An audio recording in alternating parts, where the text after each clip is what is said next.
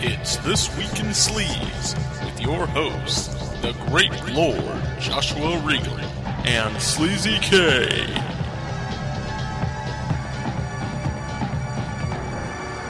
This podcast has been rated Category 3. No one under 18 may be permitted. Let's talk some 2013 fucking yes. Welcome to the first this week in sleaze of 2013, and we learned nothing in 2012 individually other than that boobs are cool and they're cool to talk of on a podcast. That's at least uh, from my perspective. But uh, nevertheless, this show is uh, growing and expanding, and so is the Podcast on Fire network that we belong to. And the aim is to raise its profile a little, the Podcast on Fire network. And will it be the anchor show, Podcast on Fire, that raises its profile, or will it be our show this week in Sleaze? Uh, well, Yes. yeah, well, they are changing that show a little bit, and we are not. We we deal in the filthy and obscure with a sense of um, sense of and mix of info and fun, and I hope our audience will continue to be on board with that. But obviously, we will evolve to some extent. Uh, uh, the deeper we go into genres, and uh, the more shows we do. So. I am Sleazy K here in 2013, and with me is the great Lord Joshua Regal, who's uh, who's uh, uh, cutting an album of naughty Christmas covers right now, including one song on bestiality involving Rudolph. So I had to drag him out of the studio. Well, let's just say Rudolph has a glowing red appendage, and uh, we're not talking about his nose.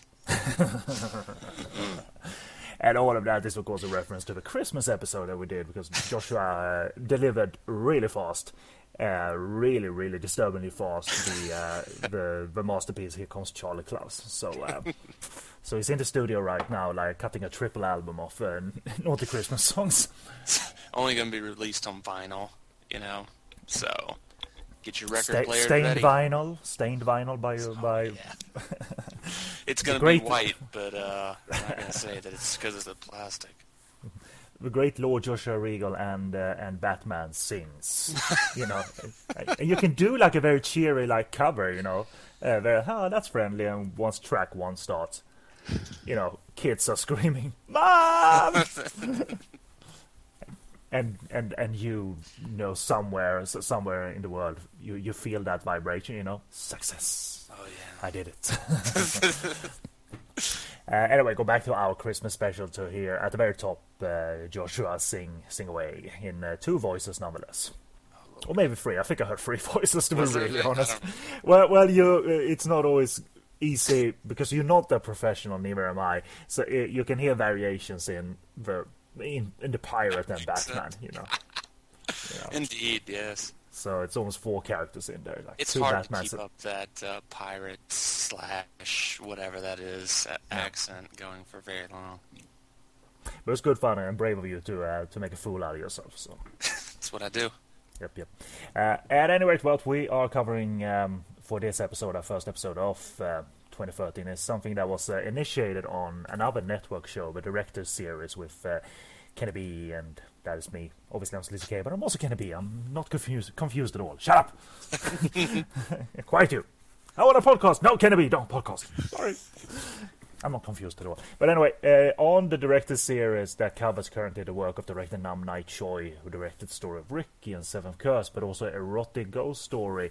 Uh, that was covered on uh, on uh, the very latest episode at the time of recording. So me and Joshua will be tackling the partly related, partly unrelated part two and three in the series, Erotic Ghost Story two and three, therefore. But they are made by different directors, so those other directors will get a little spotlight by us. But uh, we're not gonna dwell on them too much because there aren't really too much to talk about. Uh, in all honesty, it's not. Um, you know, we're not talking to Steven, Spiel- Steven Spielbergs of Hong Kong or anything here. So would have been cool. Uh, anyway, uh, some contact information before we go on. Uh, this is This Week in Sleaze on Podcast on Fire Network website, podcastonfire.com. You can find all the shows uh, conveniently located via little buttons.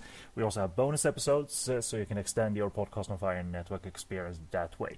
Email us if you have some feedback, podcastonfire at googlemail.com, and join uh, us on Facebook. Join the Facebook group by typing in Podcast on Fire Network in the Facebook search box or uh, follow the link on the uh, page, our show page, facebook.com forward slash POF Network. So click and like, interact with us there, but you can also join the Facebook group via the link in the info box. And follow us on Twitter via 140 character nonsense, twitter.com forward slash podcast on fire. I don't even know if it's a 140, maybe 180. I don't know. I'm not.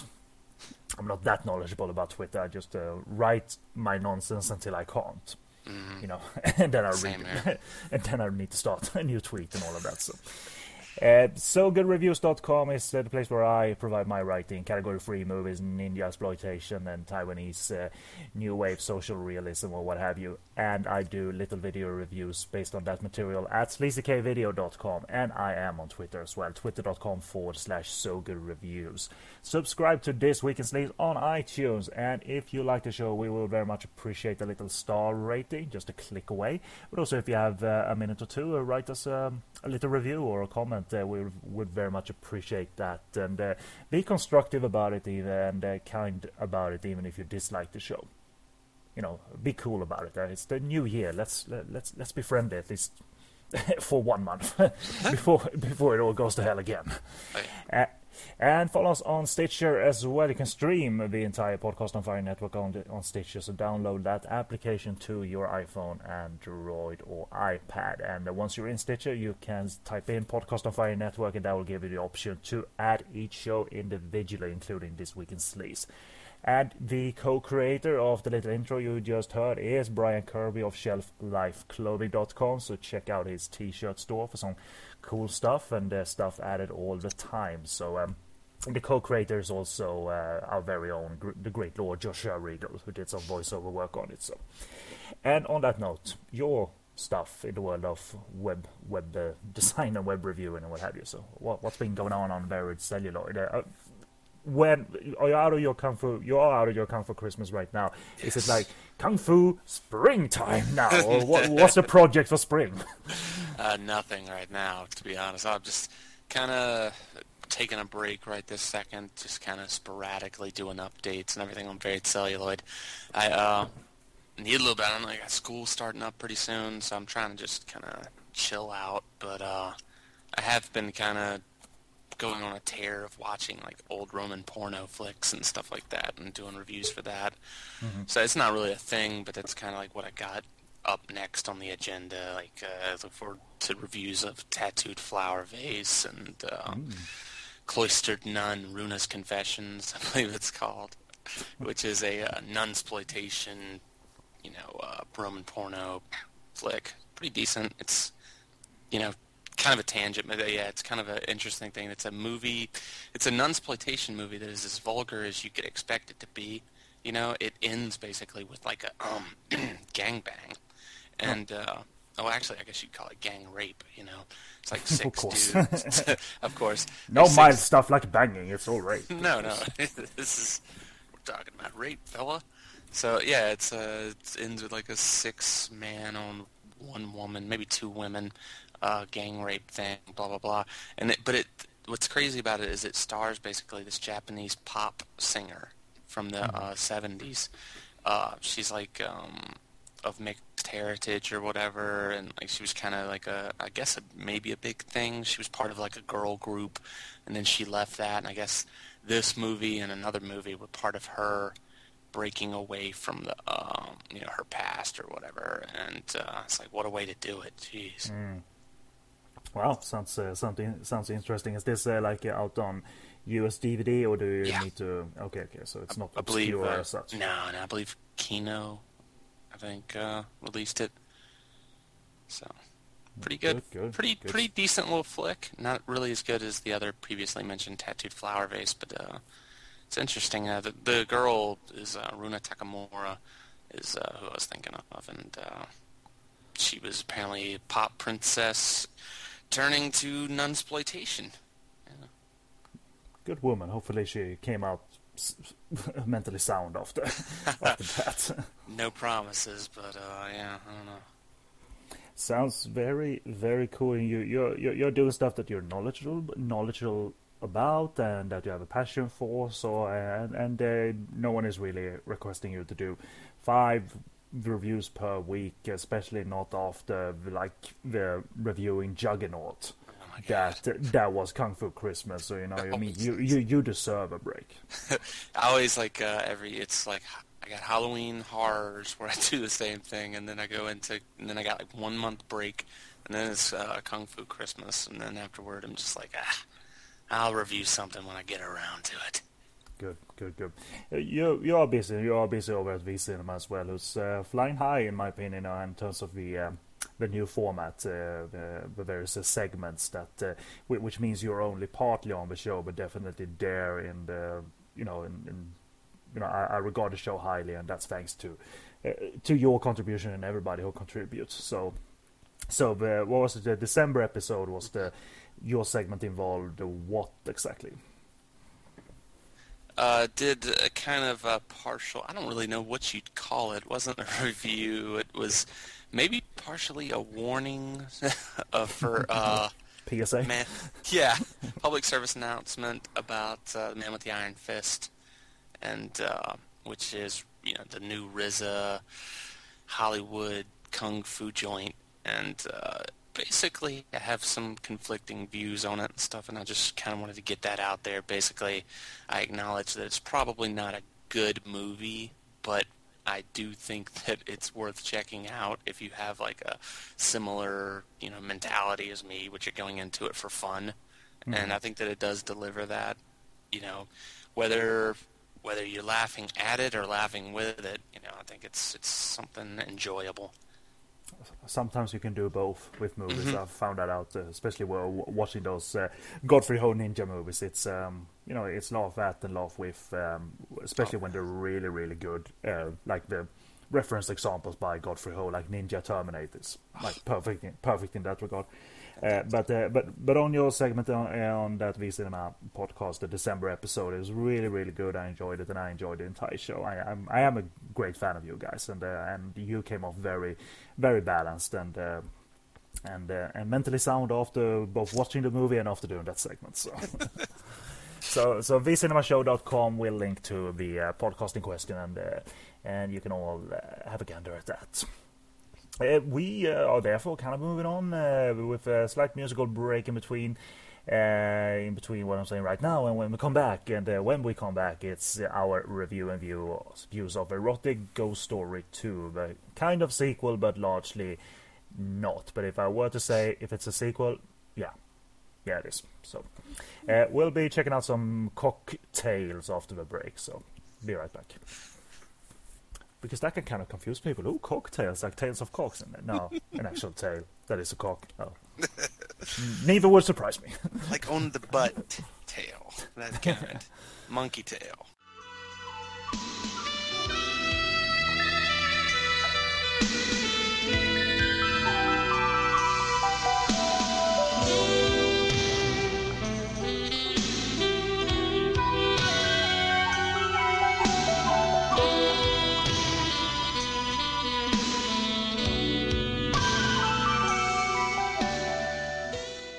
Welcome back, and this is a review of Erotic Ghost Story 2, and we are starting with a plot that I took from HKMDB. The insane, sex-driven god Wu Tung is back to wreak havoc on small villages and otherwise Vestal virgins. I don't even know what Vestal means, but uh, I guess, uh, yeah. I've heard it. Yep. Sounds good. Wu Tung has taken another form compared to the first movie, um, in the form of demonic Chu Sheng, played by Anthony Wong complete with a three foot wide spiky wig and makeup that makes him look like a Japanese demon. After Chu Sheng, and, and by the way, Chu Sheng sounds almost eerily like um, Anthony Wong's uh, Chinese name, which is uh, Wong Chao Sang. So I'm thinking like you know in Hong Kong movies where, where Andy Lau plays Andy and stuff like that. they, they, in this movie they're like, hey Anthony, what what are we gonna call you? Uh, call say my name. No, okay. Chu Chu Sheng it is. So uh, there you go. Uh, after Chu Sheng loses his demon girlfriend, he searches for a replacement in the form of a yearly virginal sacrifice. He finds that uh, before his mate was taken from him, her spirit was placed in the body of a young girl. This time, the sacrificial virgin Fang Yu Yin, played by Sharon Chan. Uh, she happens to be the carrier of that spirit that is after. Before he can take her to sexual hell, uh, Fang is saved by her by the hunky Shang Ken, played by Kwok Yu Wa. And Chu Sheng sends out a minion subsequently who is able to um, capture Fang and uh, bring her back to his realm. So will he succeed in getting his uh, his old flame back, if you will, and uh, take take another one to sexual hell? Take his flame to hell. Yeah. Uh, but this is the directorial debut of veteran cinematographer Peter Ngor, and he subsequently actually only made two more films as director: Legendary Couple with Simon Yam and Ching Liao, uh, which was pretty decent, like um, Natural Born Killers light to an extent, I suppose, we, without the social commentary and stuff like that. But uh, you know, he had, he had some, he had, had, some cool violence. Might have been category three as well. And and his third movie was Girls Gang, one of those plentiful youth gone wrong dramas uh, that came out in the 90s and um, and often used the category of re-rating. Not many of them were good. Kind of the best one is a movie called Spacked Out, directed by Lawrence Lau, came out in 1998, also rated category 3, but not a cheap exploitation movie. It was kind of a good drama in that regard. Uh, Peter is still an active DOP. He has also acted on occasion. Most notably, he played the editor in the um, in Viva Erotica, the Derek Yee co-directed the behind-the-scenes look at category 3 movies, and this was the movie starring Leslie Cheung, and Shu Qi was the supporting actress in that one, and she won uh, either one or two awards for that movie. She plays a uh, a porn star, obviously, but uh, uh, it's a very good role for her.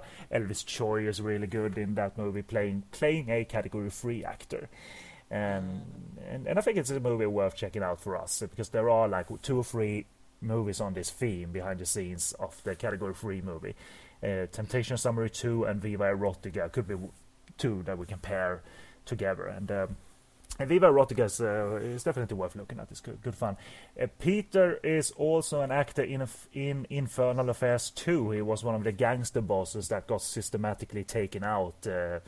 Um, you see them several times sitting around um, a hot pot or a mahjong table in, in Infernal Affairs 2 and uh, there's a plot that Francis Ng's character kind of sets in motion. So eventually he is killed. Uh, he sits at the same table as Arthur Wong, who plays another gangster boss. Arthur Wong is actually also another veteran cinematographer, so they gathered at least two cinematographers around that little table, and, and got them to act as well. And, and for Peter, I mean, his face is really suited for character acting, and he, he has been doing triad flicks and what have you. So, um, the talented cinematographer, occasional actor, and uh, that's all. That's all uh, good, actually. Uh, Sex and Zen came out after Erotic Ghost Story 2, actually, and uh, Peter worked on that as well. He was the uh, co- um, he was the co-cinematographer on Erotic Ghost Story, mm. was sole cinematographer on Sex and Zen, and it's no eh, surprise that uh, that Sex and Zen looks the way it does because Peter has a sharp eye for erotica and fantastical imagery and and goofy imagery as well. Uh, so I'm, I'm, I'm very glad to see his name attached to to a classic like uh, Sex and Zen. It definitely works uh, works as a beautiful and nutty piece of work as well. and and as I said, both Erotic Ghost Story one and two came out before Sex and Zen, but Neva has kind of reached that uh, that level of Sex and Zen, and, and for good reason. I mean, I think uh, Sex and Zen is uh, kind of in a league uh, in a league of its own, but the Erotic Ghost Story deserves a mention alongside all of this because it came before and uh, it, they they weren't too shabby neither of them, especially the first, which is I don't know if you remember this or knew this, but it's uh, its uh, story beats are very much like uh, the Witches of Eastwick. Mm-hmm. Yeah. Uh, so which I rewatched before that director's series. Because I was afraid my memory was possibly wrong about that fact, but it was very clear that um, it's um, it uses that template. It copies a few scenes as well, uh, and when I rewatched Witches of Eastwick, it was such a blast. I haven't seen that in uh, 15 years, maybe. I don't know if I've ever actually seen the full movie. I know I've seen bits and pieces. Like I know the ending. I've seen, uh, Mm-hmm. But yeah, I, haven't, I don't think I've ever seen. I, I recommend it. It's a it's um it's a pretty strong movie actually and a fun movie. I mean, it was rated R back in the day and it deserves that. I thought it was more uh, slightly tamer in my mind. Uh, uh, but but uh, it's pretty rated R for language and uh, hor- horrific imagery. I mean, there, there is some uh, horror stuff. Didn't Jack Nicholson's like face start melting or something at the end? Like, I mean, he mu- he mutates into his true form. Uh, so um and and yeah. So, uh, spoiler alert. Yes. Killed it for everybody. Sorry. Ah, well, well, what does that say about Witches of Eastwick? No, the entire story beats on based on my two sentences. We know every nook and cranny of that movie, so don't worry about that. Watch it; it's fun. Um, what I, want me to tell you the ending of Seven? What's in the box? What's in the box? In the MTV parody of that, um, Will, uh, William Shatner was in the boxes. so that was fun. Anyway, back to Erotic Ghost Story 2. First of all, we'd like a we all, we all would like a brief opinion from you, Joshua, before we discuss in depth about various stuff. Uh, I, I don't think if if I were to say something for you before you say your opinion, I don't think you've seen anything quite like a Erotic Ghost Story too. who you know few have you know Mm-hmm. uh yeah it's uh, i was you know i think i sent you a message during uh, the midst of my watch like you know it's a very peculiar movie i will definitely say that and uh i, I you know i had mixed emotions halfway through it but uh by the end of the movie i, I do think that it's a pretty solid little uh I guess you'd call it a romp you know Yeah, and uh, I, I mean, we, we will go into it, but and you don't really um, acknowledge it now anyway. So I, I'll actually uh, touch a little b- bit upon why it's quite unique because it's a visual, stunning piece of fantasy erotica from this era.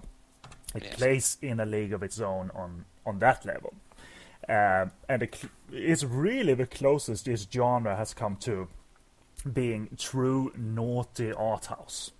Uh, Right. because, because it is abstract, it really focuses on being visually stunning at some time uh, d- during some sections of the film, but not the uh, abstract though, because um, we, we we get the story beats and the experience is often terrific. Uh, the elements in here are very crazy and hypnotic. Uh, the midsection does kind of it loses some momentum in the midsection, but I, agree it rebounds uh, during the end. And uh, d- this happens when I, I anyway like uh, like a first third of the movie, let's say, re- quite quite a bit. You know, it's impossible to keep up, and unexpectedly Peter's Peter kind of loses momentum for a bit and then rebounds. So.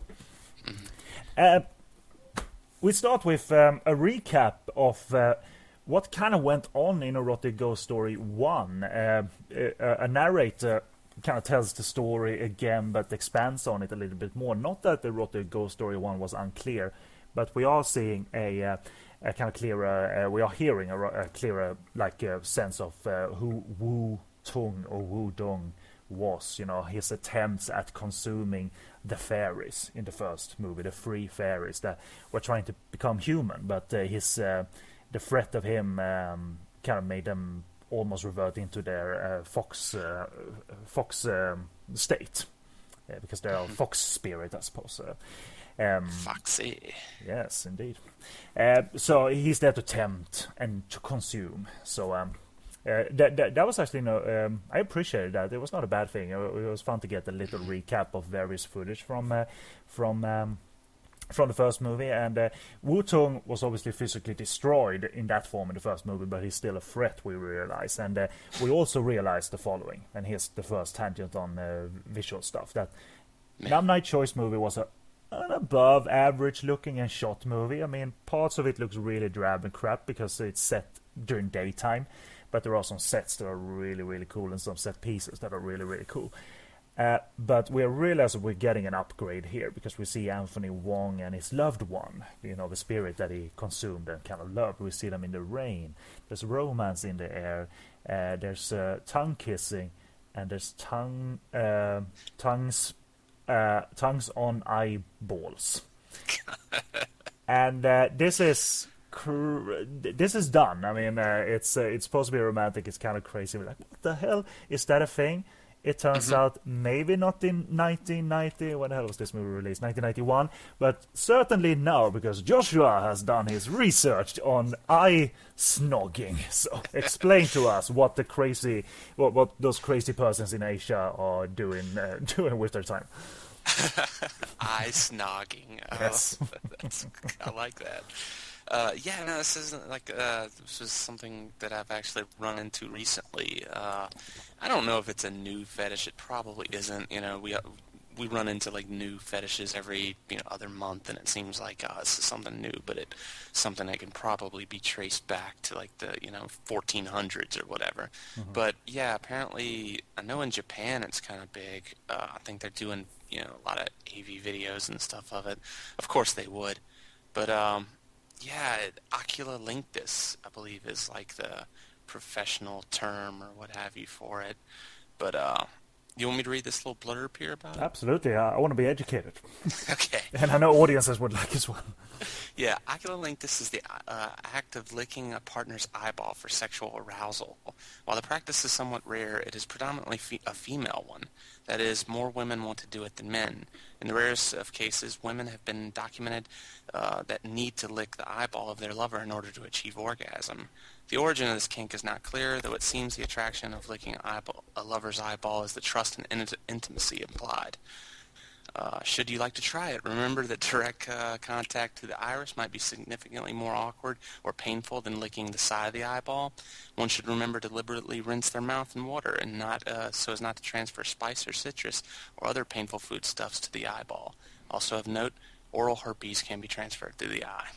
So let that be a warning to all you out there going and licking your boyfriend or girlfriend's eyeball.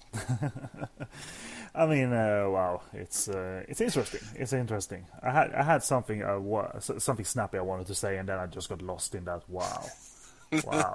Not that I necessarily would like it done to me, but uh, uh, it's hard to be spontaneous when there's actually you know hygiene to uh, hygiene rules to kind of follow just for comfort. So it's hard to be spontaneous. Like I want to do this. Well, five steps first, and then you can come back and.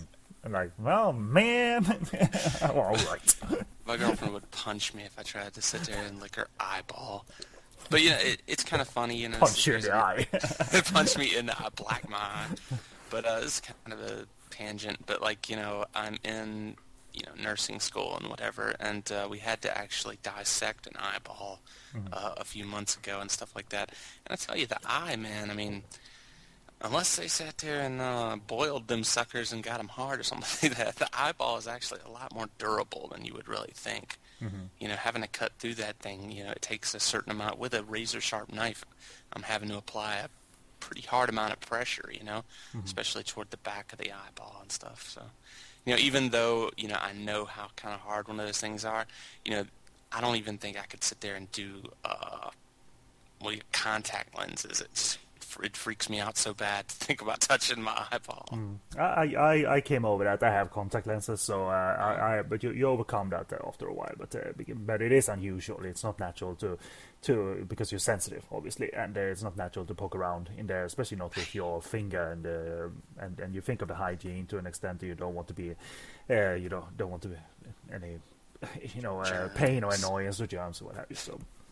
Uh, but uh, but very cool. We're educated. Uh, on that note, I mean, uh, m- my question to, to myself when I wrote uh, the the notes when I realized that uh, it is going for such a visual spectacle because it really is. Uh, I mean, do you? I guess my point is, do you think uh, Peter Ngor managed to combine, you know, sufficient storytelling with this hard on for uh, for the visuals uh, at the same time? Uh, What were your thoughts on on that in an overall sense? That particular scene, or just Uh, like the well, in an overall sense, but uh, um, because it's all throughout the movie almost Mhm. that th- those visual touches. So Yeah, there's a there's a lot of like beautiful lighting in the film in particular, and uh, I was slightly reminded of like something kind of uh, Japanese to it to an effect. You know, especially a lot of their art house type movies from the '70s and what have you. Some like uh, obvious sets, but you know sets which are like decorated in such a, like a sparse and like beautiful way. Mm-hmm. And like I got that, especially like the first 20 minutes of this movie in particular, where I think it this the first 20 minutes and then the final probably 30 minutes of the movie, they kind of like um, are filled with just like visual cues and just um, you know amazingly just out there stuff, you mm-hmm. know. And uh, it's the middle part that kind of goes into like regular things, but like the first 20 minutes of this, which is like all exposition, you know, 20 mm-hmm. we don't really we don't even meet the main characters until 20 minutes into this movie. Mm-hmm. And that that kind of threw me off and that could also be part of just the director doing something different, you know. But uh, yeah, I mean, it, it the, there's a lot of just uh, crazy visuals and mm. stuff during that early part of the movie for sure. And I, am personally I'm on board, but I'm not really um, able to explain what, explain why I think it's cool. Why I think yeah, I, I, I slotted in the art house, uh, you know, pile or whatever. It, it just is very compelling uh, the way Peter shoots this movie uh, alongside another cinematographer. I'm gonna name drop that gentleman, Tony Fan, uh, Fan Chun Lam. Um, and I'm most curious if that director has done anything uh, anything of note, uh, uh, anything similar to this. And no, he hasn't. He was one of the cinematographers on Snake in the Monkey's Shadow. So a guy that was there and worked well with uh, Peter, who was obviously directing at the same time, and probably needed to be relieved a little bit of uh, his uh, DOP duties in that regard. So the rhythm is therefore right in terms of the visuals here. It's really beautiful and really kind of hypnotic and mesmerizing as we see this uh, this montage of uh, Wudong's uh, you know loving times, uh, as we explained, uh, you know, including uh, including kissing the eyeball. yeah, and during that, uh, you know, that there's that shot. Just like I love the whole, you know, two or three shots where um, we see the um, basically our main protagonist being born or what have you, and she has the mark on her that glows and stuff like that. Mm-hmm. That whole scene's like shot in like that you know category three type blue that you know just covers the screen and it's everything's lit by candlelight and it's during a storm and it's very you know compelling stuff visually mm-hmm. Oh yeah, and uh, this is effort. I mean, it is really mm-hmm. uh, it stands out, and I, have watched my fair share, obviously, and uh, this still stands out as a very unique uh, experience, uh, a, a, different, more, I, I, would say, more thought out uh, tactic in terms of how to approach the storytelling because a lot of it is non-verbal. It's just it's just atmosphere really sometimes and, and especially this this opening uh, is uh, we, we get stuff we, we get it but uh, it's not traditional uh, as such you know uh, of note, we get cameos by Amy Yip and Mansu from the first movie, and they are the same characters. There, we get two of the fairies back. Uh, therefore, the Japanese actress of the first one wasn't invited back or didn't want to do it, or maybe busy. Uh, but uh, what what they what their role is here is that they they they still chase you know Wudong, uh, they chase away this kind of uh, this kind of lust from mankind. You know his kind of lust, Wudong's lust, can't be inflicted upon uh, mankind. So they have to, uh, yep, they have to make some some choices in that regard. And you have some beautiful like background foreground action here. You know he shoots these two ladies in the in the foreground, and you get the sacrificial uh, virgin um, on a cross in the background. It just looks mm. very well. There's layers to this frame, and I know there have been layers before, but I, I, still feel this stands out a lot more than uh, compared to a lot of the fantasy erotica at the time. Um, so um, that that's really really cool, and uh, the the it's gorgeous but also sinister.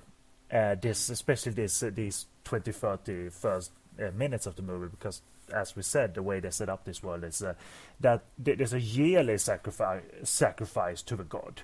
They they can't get rid of him, and that's kind of um, that that is kind of disturbing and sinister because we get this also this long, uh, long like uh, dance and uh, the whole. Um, the whole process, the whole ceremony we, we go through, and uh, it, it's it, he manages to paint a very um, kind of dark world, I think, uh, Peter. Right. Uh, and uh, to become a sex slave is not like a very gay proposition in, in this world, you know. You're almost a zombie of sorts, or just uh, forced to do his bidding for eternity, or what have you. Mm. It seems to be.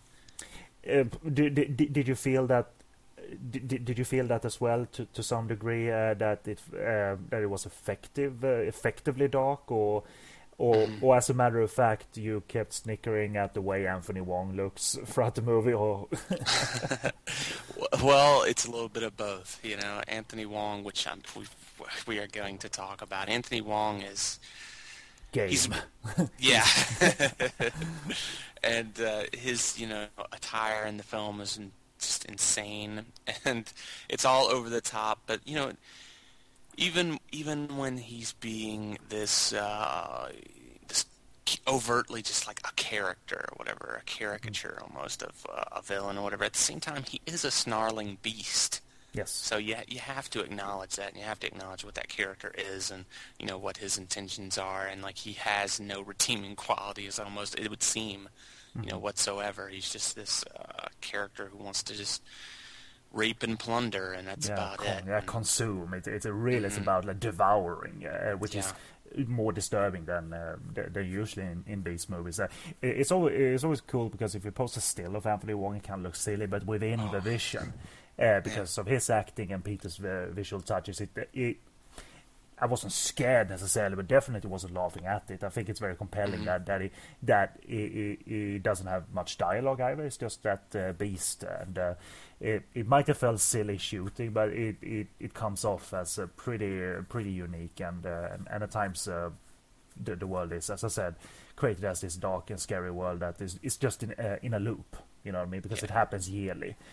Uh, it's almost a lottery. It seems like. Uh, you know who who's going to get it next year. And they, they they the people in the village you know they, they even joke about this kind of because it has led to that you know. You'll be picked next by Wudong uh, but it's not silly. It's just part of their lives unfortunately at this point. Uh, and uh, so, so I, I like that the template. Is actually very unusually um, effective and thought out and um, probably methodical as well because it takes a while I think to to create this. I mean you don't set up and shoot and wish for the best, considering how this uh, comes out. So, um, we got a lead that I don't know too much about, Sharon Chan, but uh, what a uh, gorgeous, uh, gorgeous look and uh, gorgeous costume and gorgeous makeup choices she's um, uh, she's given, and she she she is pretty good. I, I particularly like the um, wh- when she's picked for sacrifice, her kind of resigned look, yeah, uh, which is an extension of what I talked about with this world and all of that.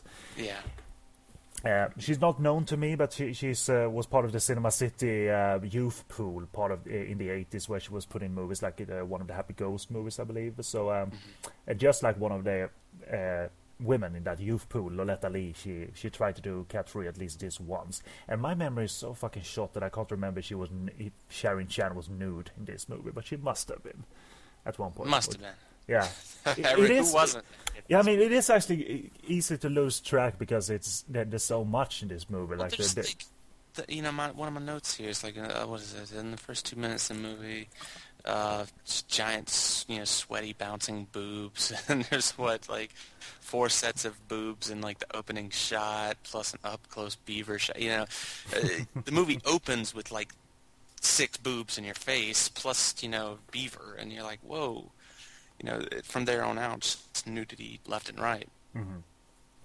yeah, it's uh, and also by, by the way on uh, Sharon Chan, she's got a Joey Wong quality about her, even though no one can ever match uh, Joey Wong. But um, I, I, I like the way she comes uh, comes off and uh, and the whole uh, trek uh, towards that sacrifice, which ends with her being saved. And he- here's where the movie kind of you know changes, of course. And and you want to talk about why you weren't as on board in let's say the middle section when it starts to kind of set aside Anthony Wong and focus more on these characters and the regular narrative.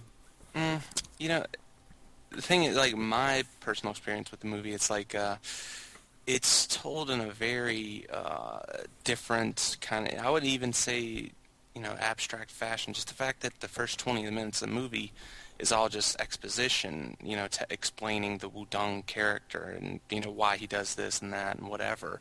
You know, and a, a you know painfully long you know scene of him just like you know being molesting some chick inside of his uh whatever his the Wudong cave but um yeah then then after that finally we meet this character and you know, everything before that was just you know colors and lighting and just a, you know inside of a cave and interior lighting. And everything was you know done in a slightly more uh, artistic way. And then we get to meet her and there's a lot of shots that are outside and there's just a lot of a lot more exposition but dealing with her character mm-hmm. and uh, you know meeting her two friends. Well one of them to become her future lover the hunky guy uh, you know, and all that it does, it just kind of slows down the pace, and you're kind of, you know, at least I, you know, first time viewer, I'm watching it, and kind of thrown off by, you know, what had come before it, 20 minutes of that, and then we're into this, and it's like, well, where's this going to end up going? Mm. And then finally, the movie has to slowly sit there and build your confidence in it back up, mm-hmm. you know, and then by the time you're finally on board with it, then we move into the basically the dramatic showdown and what have you, mm. and I'm able to get back on it. But yeah, like the daylight shooting and just kind of the more mundane side of things, just it does it slows everything mm. down to almost a crawl. That, that that look is kind of one of the faults of erotic ghost story as well because it doesn't really. I mean, they're beautifully made up these women and all of that and those mm-hmm. long flowing garments or what have you. But in, in daylight, it does not look very good. It looks like okay, right go to the new territories, get dressed, I'll, I'll shoot some stuff, and uh, boom, you're in the cinema. you know, it, it it it's not that cheap, but it's um, you know compared to what we got, it definitely is a step down. And uh, it, the point here is that the Wudong got injured. Uh, and definitely needs to heal himself, you know, and growl and sit there. And, uh, so before we kind of move on, uh, maybe talk of the showdown and all of that, we, we can't avoid speaking specifics about the, char- uh, the character design of uh, Wudong. It was obviously in, in the hair, in the uh, in the in his uh, little kind of He-Man shorts or whatever. I don't I remember, but but but the main the main the main the main the main the main the main feature that anyone will remember from uh, the Wudong costume, and this was not part of a erotic ghost story either. Uh, Wudong has a, a, a tail uh, shaped like a penis, therefore he has a cocktail. And uh, I'm not going to say anything about that. I want to hear. I want to hear your just your general spontaneous. What did you think of that? what did I think of that? what did you think of his it, tail? It, you know, it, it's our new segment. What did you yeah. think of that, Joshua? uh, it's and it's alive too. The tail is obviously alive. You know, it's not limp. It's not limp. It's not limp. it is very much a part of him, believe me. Uh, and he puts it to use too. He does. Uh, what did I think of that? I thought it was spectacular.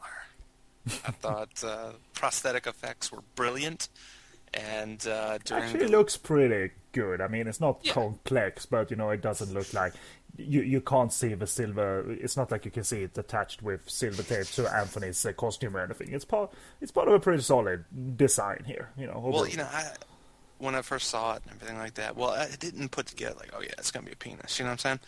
When I when I saw it, even though it I does did. look, it does look very phallic, but there's a threesome that uh, Anthony Wong has in the film, and uh, whilst he's handling one girl in front of him, you know, his tail pops out, and uh, the other girl kind of grabs it, you know, and makes a you know a jerking motion or whatever on it. And I was like, oh, that's we are going there. I gotcha.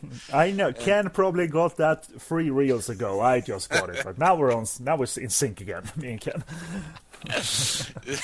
and so yeah, they proceed to. I mean, but doesn't he fucking like roar when when one of the girls touches it as well? Or that's maybe that's just you know maybe that's a positive thing. But when she it, touches it, well, because Anthony Wong does that's all Anthony Wong almost does in this movie. Does he have any lines? He, few, a few here or there. Yeah. But it, primarily, it's him like, my God, you know, this movie I would love to actually hear the Gentleman's Guide to Midnite Cinema podcast. Uh, take a look at this one because Anthony Wong's costume is just something that they would love. Mm-hmm. You know, it's they, leather. They do like to uh, discuss clothes. I know that. You know, khakis and stuff. But take on, you know, tackle this, gentlemen. I want to hear. Oh, this. they would love it. Uh, I mean, Anthony Wong's character looks like he just stepped out of some 1980s glam metal music video you know, uh, except painted white. I'm Anthony Wong.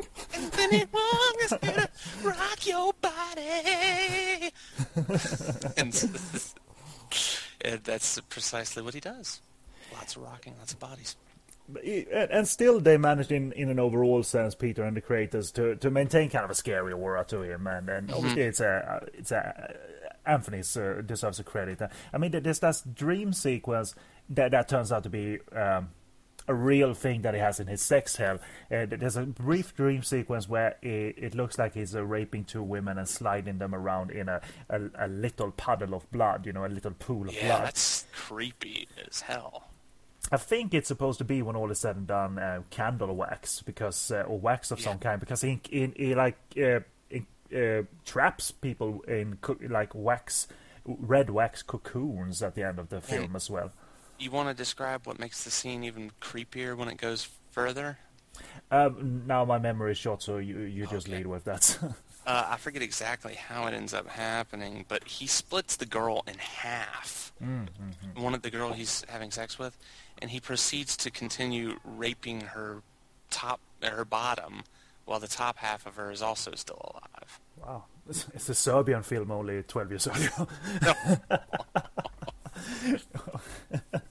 well, I, I mean, it, it is rather scary, uh, actually. So that we, we'll go into that finale without spoiling anything. But I, I want to mention a real like flaw here, a, a real like big sloppy moment. What happened there?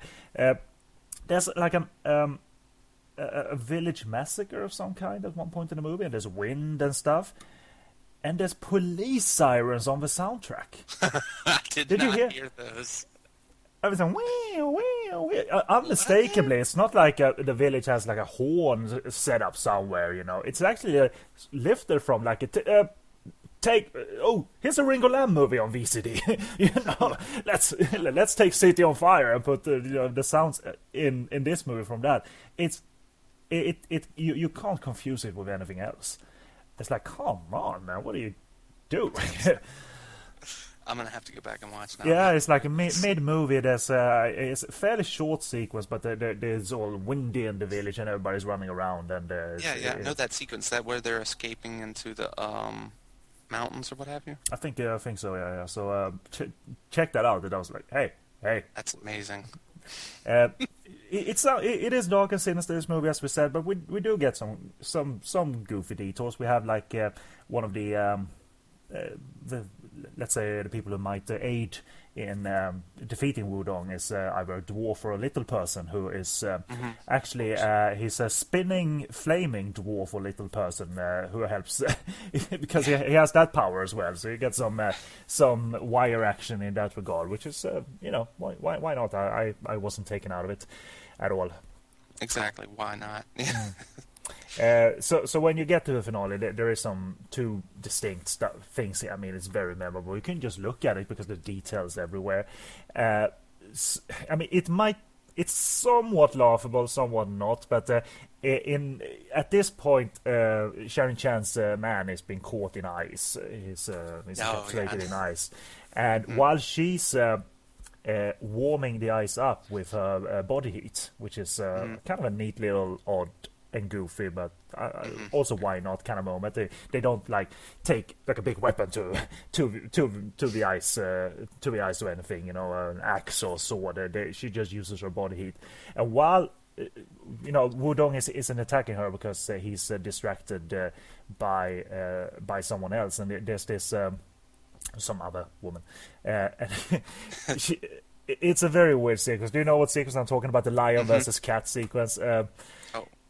Lion versus cat. well, well, when when when when they're standing uh, towards the shower and growling and towards the shower, you know. Yes. Okay. Yes, I do. Very peculiar. Yes. Um, I mean, I, I liked it, but it's it's it's it goes on and it's very odd, but then ends up in in water. So I'll I'll, I'll just spare uh, spare you listeners the details and let you let out whatever notes you have about that that confrontation, that animalistic confrontation. Yeah, I didn't understand. Like, uh, the woman is um, our protagonist is like her male lead sister, basically. I guess she is. I guess. Yeah, oh yeah, yeah, that's right. Yeah, and um, she's not like hyped up throughout the movie as having any kind of powers or, you know, having studying any kind of like animal style kung fu or anything like that. Just it's something that just just comes out of nowhere, you know. And uh, what also makes that scene great is the fact that like the, blinking eyes and the movement of uh, our male protagonist as he's locked in the ice or what have you. Yeah. He's constantly moving inside of it. I, yeah, I can't help but laugh at that. I love the little goofy things like that. And, and then they end up underwater, as I said, uh, uh, continue that uh, Oh. a- a- animal end fight, you know, and uh, I don't know, it's so unusual and so peculiar, and they don't do anything for largest of times. They, they are animals, you know, they're just sizing each other up, and Wudong is distracted to that degree that, you know, he, he'd rather do that than he isn't aware of what's going on behind him, essentially. Uh, Yeah, it's a fairly. I mean, it, underwater shoots are always a pain in the butt, and this one looks like it's just as much of a pain. You know, they they do spend a decent amount of time, and you know it was uncomfortable, and just uh, another thing that Anthony Wong goes through in this movie, and uh, still comes out smelling like roses, despite you know probably being a just a very because like it's a brave uh, performance by Wong. You know, he does show off a decent amount of skin and uh, has threesomes and licks eyeballs and poor, poor him, poor him, and his threesomes. no, but I mean, uh, you ain't about to put me naked in the cover, you know, on TV or anything like that. So, yeah, and uh, I was, I was just thinking of that one shot where um, he's receiving oral in the movie, and uh, he, he's in this very awkward pose of like laying half on his side while completely nude. Yep. And the girl like uh, puts her head over his crotch or whatever, and he sits there leaning back while making his growling noises. I like that. and show, but uh, it's you know entirely his entire body. So, and you know, for the ladies out there or fellas who uh, like their Anthony Wong a little bit more than you know I do, check this one out. Indeed. Uh, so we, we do recommend it. I, I just want to mention one thing that I forgot to mention. Uh, in when when when the movie kind of uh, takes a step away from the Wudong, as we explained, that there are some sex scenes here and some good-looking sex scenes and some goofier sex scenes, like you know like, like a freeway and a lesbian scene and uh, some swing is involved as well, There's that uh, and bubbles scene. and bubbles as well. there's that three-way scene that goes on forever. yeah. uh, between um, uh, in such a random scene too between this uh, zombie basically from Wudong who stumbles upon that house and just has sex with the two people that live there. Mm-hmm. You know what I'm talking about? And, uh, Yeah. it starts off as a lesbian scene, and then the husband like jumps in naked, and we see his ass, and the music starts playing or whatever. It's like It's it's very like a calypso music at some point, you know. It's very like uh, it's not really sexy right now. You know? No, not at all. And uh, that scene just goes on for about, I'm going to say probably 10 minutes of time, maybe. Mm, Yeah, so th- th- there is some padding, although Peter wanted to shoot it differently. That that that's still padding to me, and that that's not necessarily good.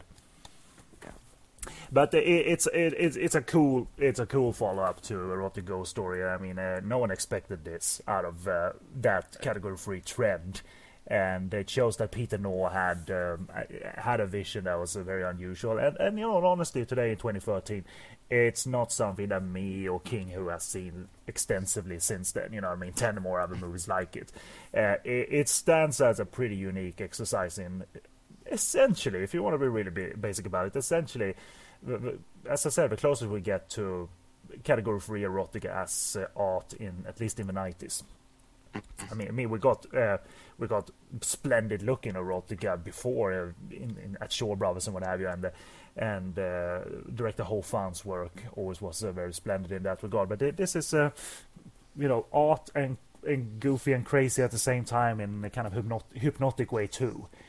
Uh, so I, I- thoroughly recommend it. Actually, the the, the weaknesses are there, but uh, they're easy to co- overcome as well. And um, d- despite the padding, the movie isn't isn't terribly long uh, overall anyway. So Yeah, I completely agree. excellent.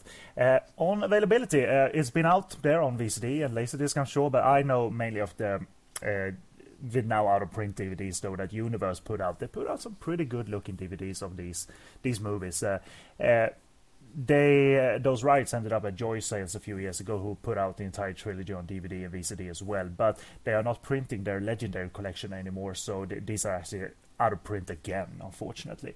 Uh, so um, Uh, so availability has been good, but uh, not currently. So ch- check out used uh, copies if you can find them towards if worst comes to worst, or if you don't need English subtitles and you know Cantonese or no Japanese, uh, there's a box set of them released in Japan. So uh, they're out there, and I don't know if they're necessarily better print-wise than the uh, Joy Sales versions, but um, the box sets seem very affordable um, considering Japanese DVD prices are usually quite high. Uh, so uh, and and this will apply to Erotic Ghost Story 3 actually the, the the same stuff I just said in terms of availability. Um, so that's it. We are taking a break and we are looking at Erotic Ghost Story 3, a very different, uh, a very different Erotic Ghost Story compared to the first ones, uh, mm. definitely. So, uh, new new movie, new director after the break.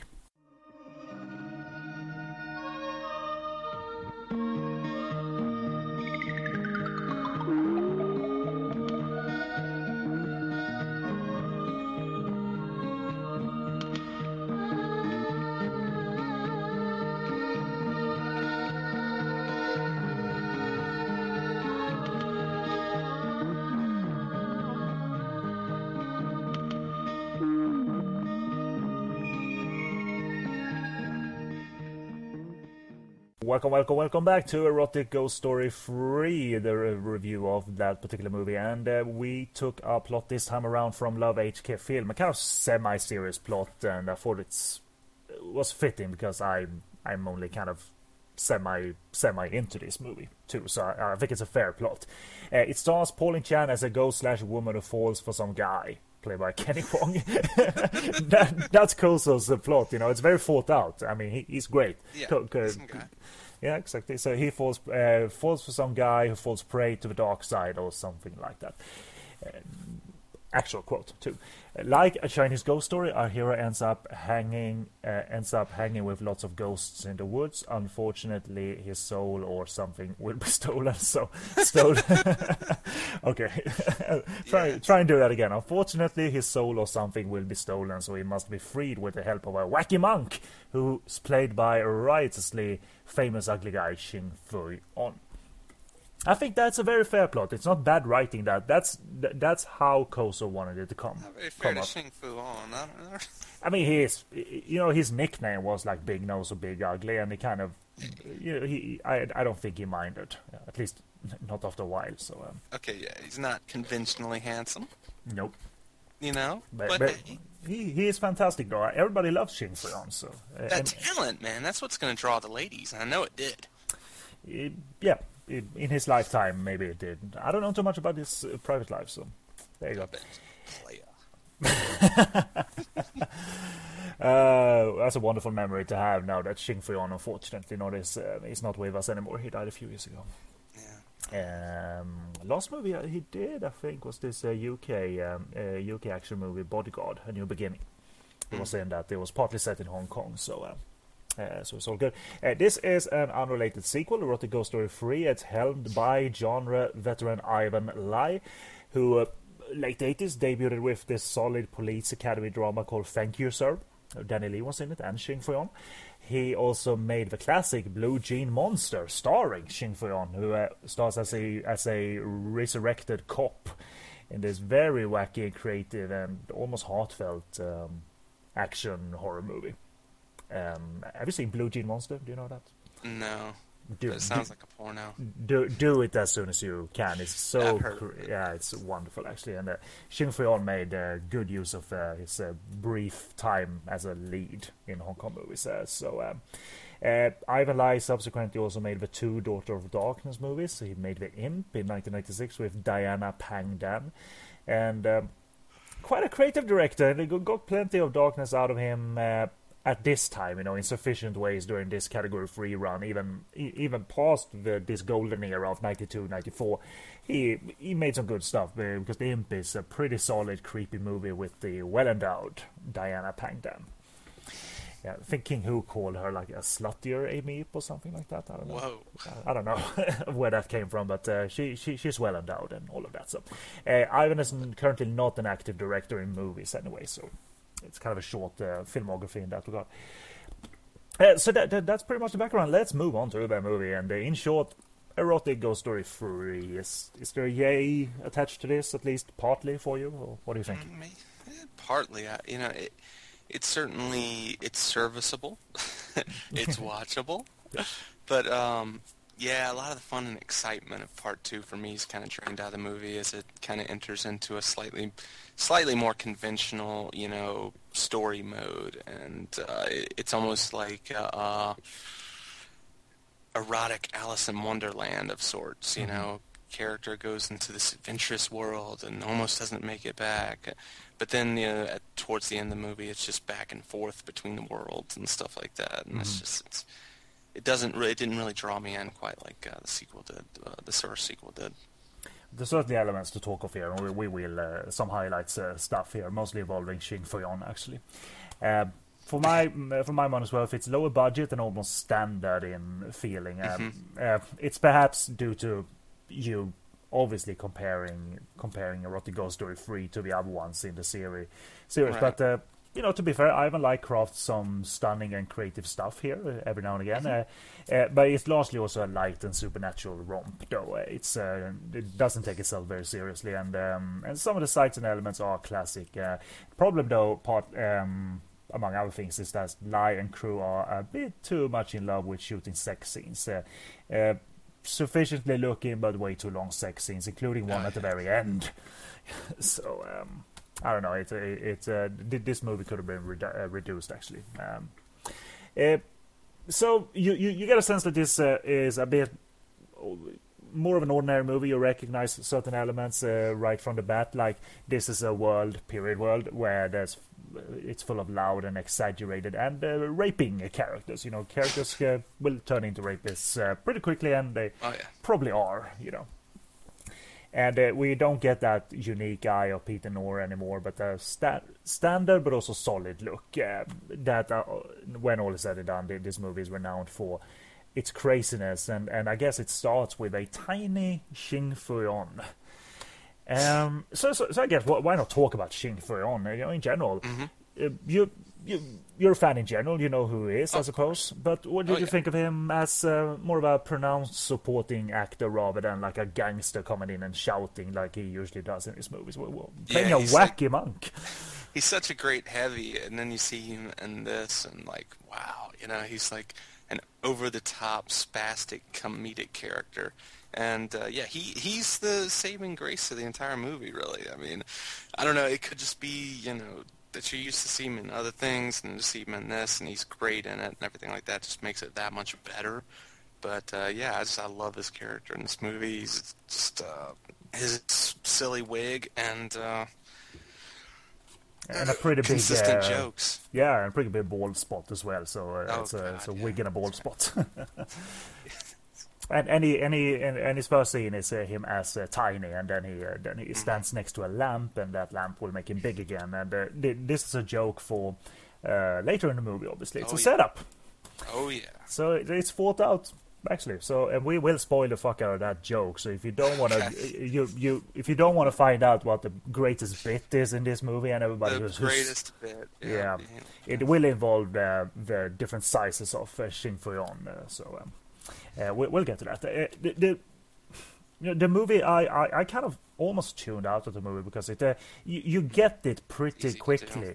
It, yeah, it is, and it's um, it's just you know we're in it quick, and uh, they wander about a little bit. There's a painting, he's in the painting. They fuck a little bit, and there's Pauline Chan. She looks great, big boobs. It, it, it, it's nothing that really jumps out at you, at least not for me in terms of because I've seen so much, but still I don't think it it it really is more than sufficient. You know, you can even get tired of of sex in this movie when movies in general when uh, when it mm-hmm. runs too long, and it is definitely the case uh, for um, for this movie. And it, it, there's part darkness here if you really want to look at it, because uh, mm-hmm. the the guy Kenny Wong's character is uh, obviously lured into the painting. There's beauties in the painting, and and when he gets you know to have sex with one of the beauties, you don't know if they're devilish, evil, evil temptations. And but that, that that's not really scary either. Uh, it's right. just it just and he just ends up having sex with the beautiful Pauline Chan, who you know can do little wrong in movies. Although this is not uh, uh, um you know, I always remember Pauline Chan for when the effort was, uh, the material was there, and the effort was there, a la Escape from Brothel, where she was really good. And I mean, she can look good in movies, but she can be kind of forgettable also when that's all she was asked to do.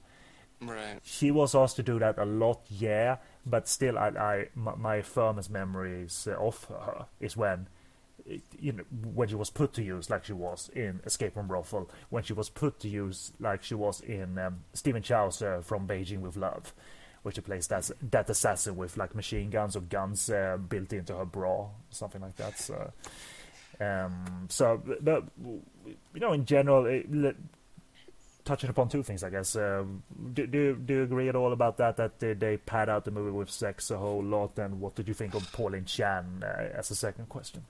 Uh, Pauline Chan's great, uh, but yeah, like you said, it's really a role that's uh, it's a thankless role.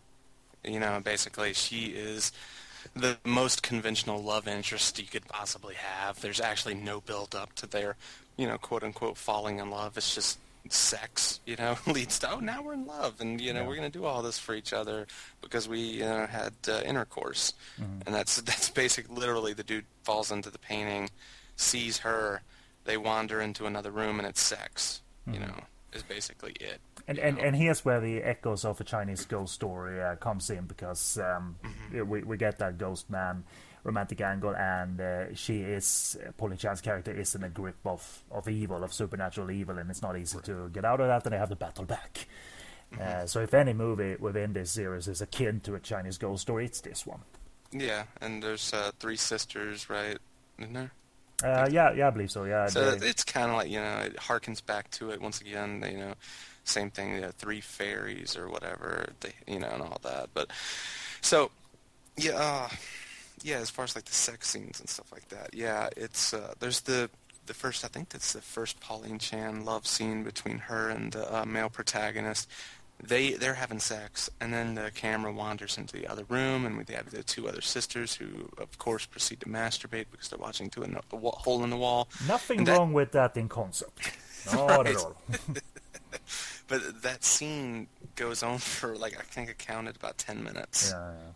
And you know, it's a ninety-minute movie. You know what I'm saying? Yeah, it's. Like, you know, so I mean, you you have a few of those, you know, and you, you sit there and yeah, you start to pad out everything it's almost you know I, I wrote uh, I wrote uh, at the beginning of that sex scene uh, because they, they, take their time.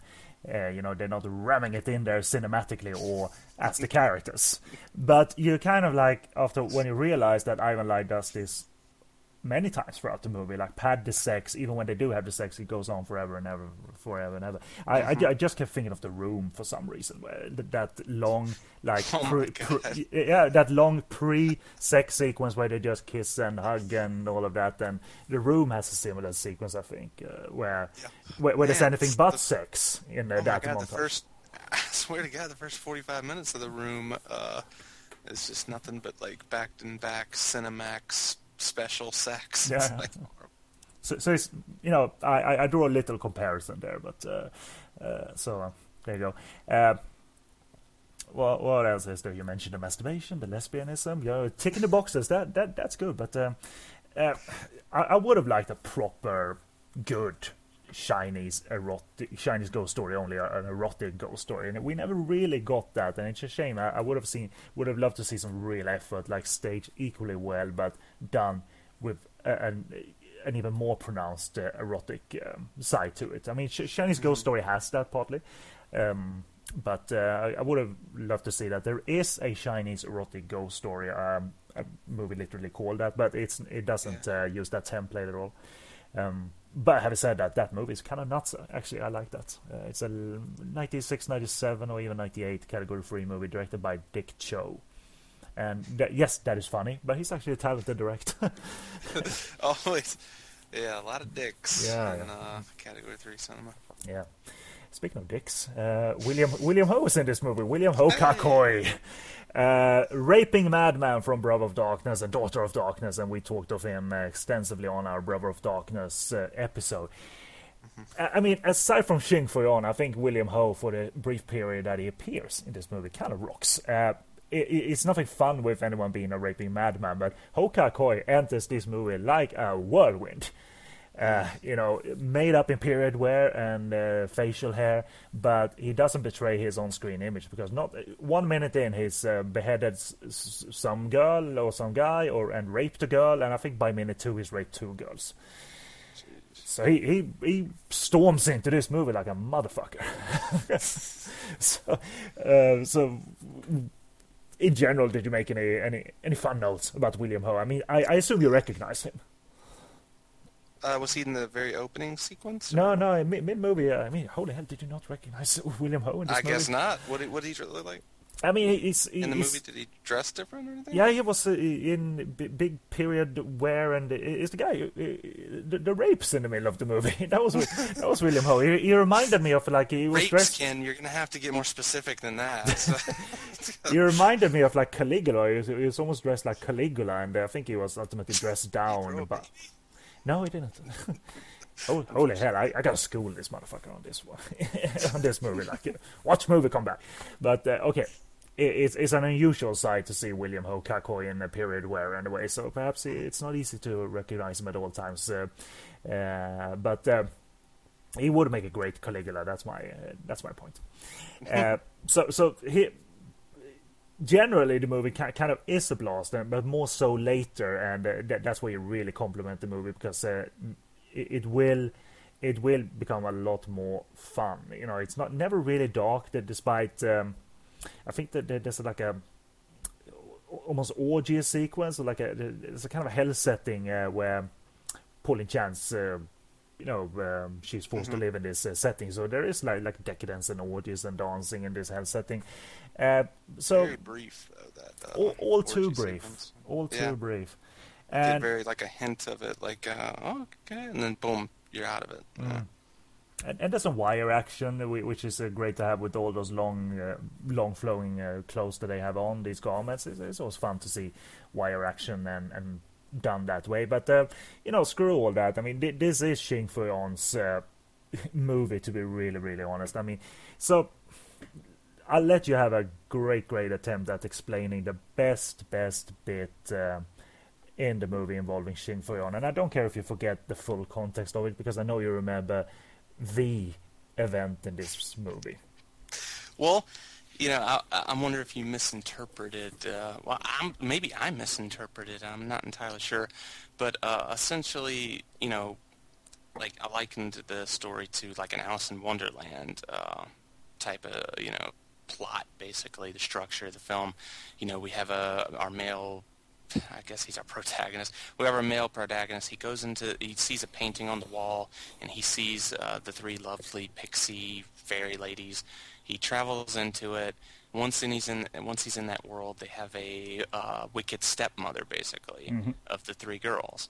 Well, you know, through the course of the movie, that becomes our main villain, and uh, yeah, so there's a sequence later in the movie where she is trying to well, the, the story's kind of convoluted. I, got to get more into it. Is the uh, our main protagonist has a female. She's in the real world. Eventually, she gets brought over too, and um, she gets captured by the wicked stepmother.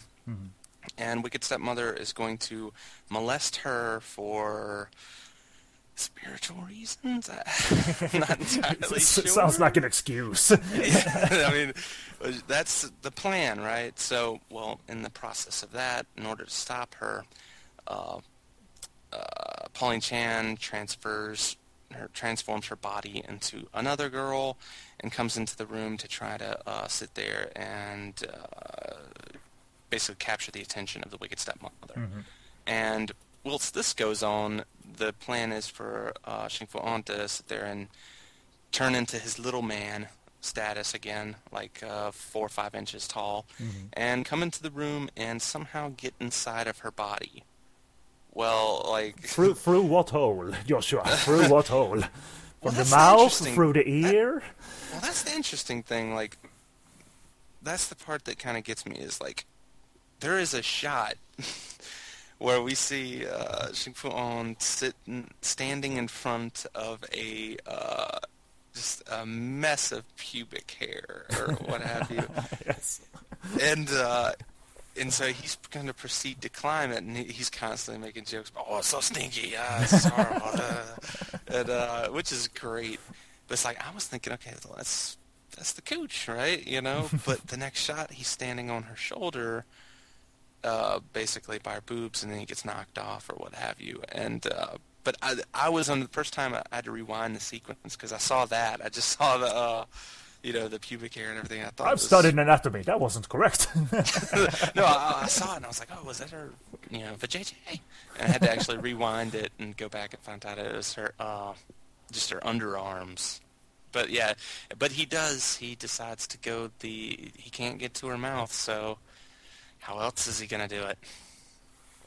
There's only one way. Well, there's two ways. But... Well, well, uh, you know, we might have listeners who are still asking themselves, "Where, Joshua? Where? T- tell it." Through Say, her vagina. it's small and, enough, so.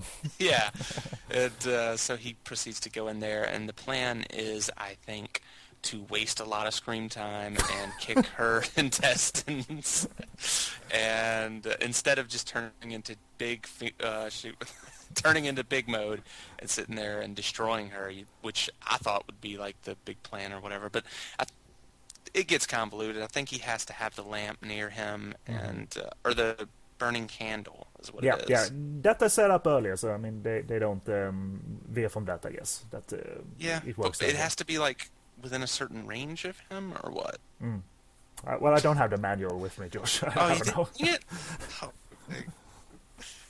but but they, they built a they built a uh, uh, they built a um, inside the JJ set and uh, we, we, which uh, I don't, I, I, you know, I don't think it's green, red, and purple in there necessarily, uh, to that extreme extent. You know, they they've lit it in green, red, and purple, and but the walls are damp though, so I guess that's you know uh, true to life, obviously. Plenty of great lighting too. but maybe because she's evil, she has uh, different colors inside of her. Mm. But uh, they built a pussy set. That's what they did, and uh, God bless them. Shing Fui-On walking around in, in that thing, f- probably feeling very, very silly doing it, but uh, selling it perfectly. And it's the it's the best thing about the movie. This uh, this little section here, and, and, the movie doesn't correspond uh, as much to it or as well to it uh, before and and after, which is kind of a shame. Oh, I totally now I remember the friggin' beheadings and stuff. Welcome back, Joshua. okay. Yeah. William oh, Are you with me now? Are you with me now? It was a total different. Okay, I remember it now. It was this whole subplot of my. An excuse oh, to get Hokar in it. I totally forgot. Yeah, an, an excuse yeah, he, to get him in there just to rape, uh, to rape a little bit. yeah, yeah, yeah. He um comes in for that, and then the wicked stepmother the whole time. Well, should I spoil it? I guess. I, we we have spoiled a lot already, so don't worry about mean, it. Who's gonna watch this? Well, a few, but a few, but they won't care about that stuff. It's not seven. Yeah, we're spoiling. Oh yeah, it, it, was all just a, basically a big plan. The, the, rapings and the killings and what have you. It was all just a part of uh, setting up uh, a different character who was actually a very good man, but but. Uh, but aside, uh, aside, from that, it's pretty. Yeah, totally forgot about that. yeah, yeah there's some energy there. Uh, didn't energy. recognize um, Ho though. I did not. It's a bit hidden, but it's not like they put uh, put like old man makeup on him or anything. He but does have uh, fake beard and stuff, though, doesn't he? Yeah, yeah, exactly. So, and it's not a common sight at all to have him in there. I mean, the the closest comparison I can think of is he has a very little part in Once Upon a Time in China too, as a, like a, a uh, um, a tailor, I think. So it's, it's not William Ho at all as we know him. uh, that, that's the closest. So, uh, uh, so, so it's energetic, and, and the movie could have ended right there. But for uh, logically, Ivan Lai kind of wants to like um, he, he wants it to end romantically, and, and, and, and he tries, but what it what it does therefore is that it adds another pretty long sex scene to the end of the movie when the movie should have been over already. Yeah. And that's not good. I, I, can appreciate I can appreciate it as an individual little set piece, but uh, for the flow of the movie, for the second flow of the movie, not a good idea. This should have been like an 80 minute movie, to be honest. Yeah, or 40. all Yeah. all Shing Fui-On and and and Pauline Chan and the guy for Basically, yeah, cut everything out that doesn't have him, and uh, yeah. the Shing Fui-On story, the Xing Fuyon show. So Hell, wouldn't you like to see a TV show with him uh, as that character? I would have loved that. The, There you know, is somewhere. And and as adult as as uh, the scenario here, and uh, and and ultimately it does uh, you know grow as well. You know, we, we we forgot to say that, so they defeat the evil the evil step stepmom by having him grow from inside and kablooey. So. Yeah. Kaboom! Big yeah. explosion. It's very cool. Um, so recommendation, yeah, yeah, fair recommendation. I mean, if you've seen one and two, check this out. It's not a trek. Um, it, it is a trek, but it's not. It's uh, you can get through it easily, and the, the, the sites that are great that come every, every now and again, they are great. And and I've seen way more boring movies in between great stuff. You know what I mean? Uh, movies borderlining on you know fast forwarding or just ejecting the DVD or what have you. Uh, thi- this is not one such case. It still maintains a pre- it's a solid production, and uh, and the stuff that is great is pretty pretty damn great. So Pretty damn great. yes, and for Shing Fui-On fans, check it out. It's a Absolutely.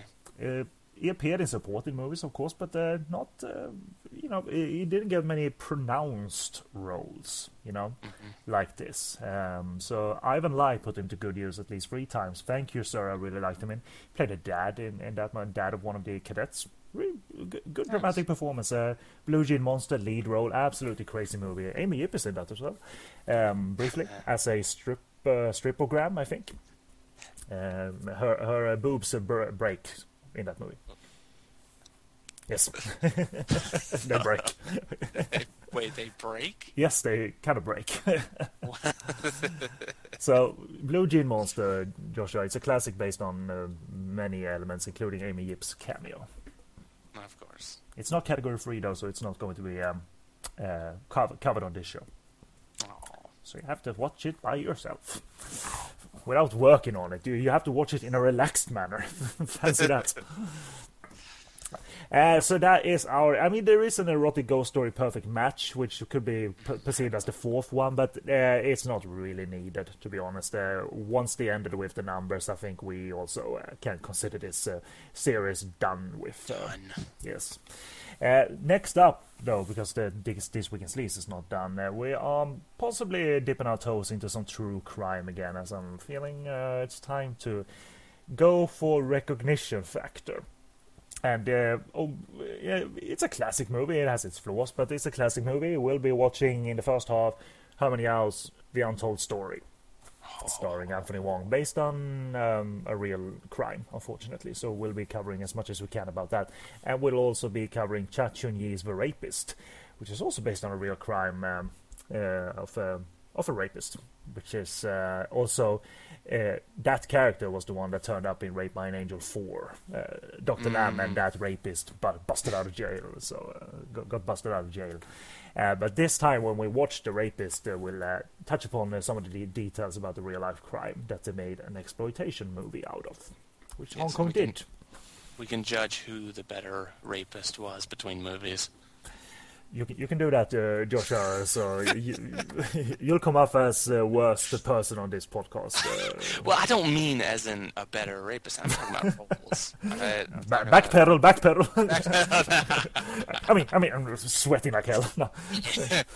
That is, that is what I meant, but yeah. And, I'll and take it. I don't care. Let's talk about rape. I'll myself. Would have been great if I heard like like footsteps. You know, Josh, are you there? Start hearing them police sirens again. I can play the movie, but Erotic Ghost Story 2 is a scene from that movie. oh my god. Uh, anyway, thank you everybody for listening this to this one. We are uh, ending this week in Sleaze 17 and the first one in 2013, and a pretty decent one at that, despite it being all indecent stuff. You know what I mean? Uh, this has been This Week in Sleaze on the Podcast on Fire Network. You can check out all the this show and all the other shows on podcastonfire.com, plus the bonus episodes. Email for feedback, podcastonfire at googlemail.com. Join the Facebook group. You can reach it by typing in Podcast on Fire Network in the Facebook search box. You can also go to our page and find a link there, facebook.com forward slash POF network. Follow us on Twitter, twitter.com forward slash podcast on fire follow my writing. I've done little mini reviews of uh, the Erotic Story trilogy and Perfect Match, so check check that out on sogoodreviews.com. Video reviews of mine are on sleazykvideo.com and follow me on Twitter, twitter.com forward slash so good reviews. Subscribe to This Week in Sleaze on iTunes, and if you like the show, if you like all the rape talk, I suppose, leave, leave us a star rating. You know, you know, a high high rating for rape. I guess. Oh god, it's just making it worse. yes, I know. But anyway, you can uh, leave a rating on iTunes if you like the podcast, and if you like it, um, like it, uh, if you want to put it in words, then you can do that by writing a little review, and we would very much appreciate that. And you can stream us on Stitcher. The application is available to your iPhone, iPad, and Android, and you can add each show individually by typing in "Podcast on Fire Network" once you're in the Stitcher app, and that's free as well. ShelfLifeClothing.com, Brian Kirby's T-shirt line. He uh, did some, uh, did the intro for us, uh, co-author of the intro, and did the outro for us that you're about to hear. So support his T-shirt line, and uh, that's the plugs I have. Plug away your two endeavors, Joshua. VariedCelluloid.net for my reviews and what have you, and then uh, vcinemashow.com for yeah, the V Cinema Show podcast and also blog where lots of really talented people write about stuff. Excellent stuff. Uh, alrighty. Let's stop the fucking for the first time in 2013. I don't have any creative stuff. I just thought like, oh, it's nice, 2013. Let's fuck, and let's stop. yes.